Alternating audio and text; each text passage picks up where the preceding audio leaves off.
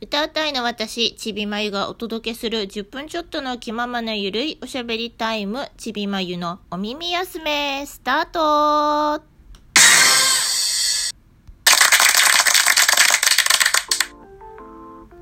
ということで、こんにちは、こんばんは、もしくはおはようございます。ちびまゆです。2020年1月31日にお届けするお耳休めです。お久しぶりのラジオトークさんです。2020年明けてから、これ初になると思うんですけど、気がつけば、初と言いながら1月がもう終わろうとしている今日。早いですな。一月過ぎるのは。一回ね、半ば頃に一つトーク取ってあげたことをあげたんです。ただちょっと中で話していることがちょっと間違ったことを言ってたことがあって、これ違うなとよくよく聞き直してみたら、ちょっとこれ間違ってるなというところがあって消してしまったので、実質これが初めて、2020年初めてとなりますね。はい、そんなわけでお久しぶりです。こんな感じで時々また喋ろうと思いますので、今年もよろしくですって今更ね。はい、そんな感じなんですけど、1月はバタバタと慌ただしく過ぎていきましたけど、その間にといっても本当につい最近の話なんですけど、ちょっとねすごくラジオトークさんに非常に似ている音声配信の、ラジオアプリといいますか、ポッドキャストアプリといいますか、そういうものに偶然出会って、でどんな感じかなと思って、とりあえずね使ってみないことにはよくわからないので、そこで配信されている方の番組を聞いてみたりだとか、実際に自分がアプリを落としておしゃべりしてみて配信してみたりだとかってことをした、そういうアプリがあるんですけど、レックさんというアプリなんですよ。レコーディングのレックね、 REC のというアプリで、私がいつもいろいろ作品クリエイトしたりとかねする作品を上げさせていただいている、もちろんこういう音声とかもアップさせてもらってお世話になっているノートさんという SNS があるんですが、そこのねノートユーザーの方が結構そのノートと並行してそのレックさんを使っている様子があったりとか、その大元の運営関係の方がそのレックさんでおしゃべりをしてたりとかね、そういうちょっとノートと割とこうしっかりつながりがあるのかなというようなとこが見られて、だったらこうね、私もノートずっと3年ぐらい使わせてもらっているので、ちょっとどんな感じかなと。いいようだったらそこをもうちょっとねノートでもラジオの番組撮ったもの、編集して撮ったものを上げたりとかしてるんですけど、そういう形ではなくて本当に手軽に音声配信にね強化しているアプリ、こういうラジオトークさんもそうだし、そこのレックさんもそうだしの方がポッとね手軽に上げられるので、ちょっと日々のたわいもないおしゃべりはそっちであげるような感じでちょっと分けてもいいかななんて思ってるので、そこもちょっと様子を見てみようかななんて思って使ってみたんですけど、非常にこことラジオトークさんと似てるんですけど、もっとこうよりこう許容範囲が広いっていうか、取れる時間数も最大でどこまでってのはちょっと分かんないんだけど、20分以上25分ぐらいのものを撮ってみてもちゃんと収録することもできたし、アップすることもできたので、そのくらいまでは撮れるようですよね。あと、編集機能というほどのことはないんだけど、一応途中で一時停止して、そこから開始したいとこからまた再録音するみたいなことの簡単な編集はできる様子もあるし、一番おうと思ったのはおしゃべりとかを撮り終わった後に後付けで効果音を結構、しかも量のねたくさん多い効果音を後から入れることができるっていう、それも消したりつけたりができるっていう、それはちょっと面白いなと思いましたね。それと、時間数でしょ、交換でしょ、あと BGM も後からつけられる、まあ、そのたくさん数はなかったですけど 7,8 種類の中から BGM を、後からこうつけることができたりっていうところがあって、私割とラジオトークさんバックの音無音でおしゃべりされてる方結構多いようですけど、私はどちらかというと BGM つけたい派なんですよね。無音でしゃべるのが嫌だとかというよりは、結構ほら周りのねお家でしゃべってることが多いんで、周りにこううるさい音が結構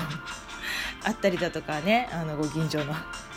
そういう時に BGM があるとちょっとそれがこう目隠し状態、目隠しというか耳隠しになるし、自分がやっぱりこう音楽をやってる人間なので、自分で作った曲とかをこう流しながらおしゃべりしたりだとか、なんかそういう方がおしゃべりがしやすいんですよね、どちらかというと。そう、今もこれも自分でそのノートさんの方で公開したりとかしてるんですけど、作ったトラックとかね、今流しながら喋ってるんですけど、その方がおしゃべりが気持ちが乗るので、私は BGM あるっていうのはすごくありがたいんですよ。でそのアプリの中にプリセットでついてるっていうのはすごくね嬉しいので、なんかそういった意味でポッドキャストのアプリでアンカーさんもよく使うんですけど、そうそれはちょっとありがたいなと思って、あとまあ時間数がね限られてないっていうのも、いいなというふうに思ったので、少しちょっと使ってみようかな。そうすると結構ね似た感じの流れになってるこのラジオトークさんとどうやって、使い分けていこうかななんてとこもあるんですけど、ここもラジオトークさんはラジオトークさんでこうトーカーの聞く方としてはトーカーの皆さん結構興味あるお話をされてる方が多いですし、なんか雰囲気としてなんか、ね、皆さんのこのおしゃべりの感じの雰囲気としてはすごく好きなので、なんかねやめてしまうのももったいないなって気もするし、ただ私の番組を定期的に聞いてくださってる方あんまいないと思うのでね、そうやっぱ撮ったりなんなりした後にこうシェアして初めてその先で聞いてくれたりだとかみたいな感じが多いからどうかなと思って、あんまりいくつもあちこちでねおしゃべりできないし、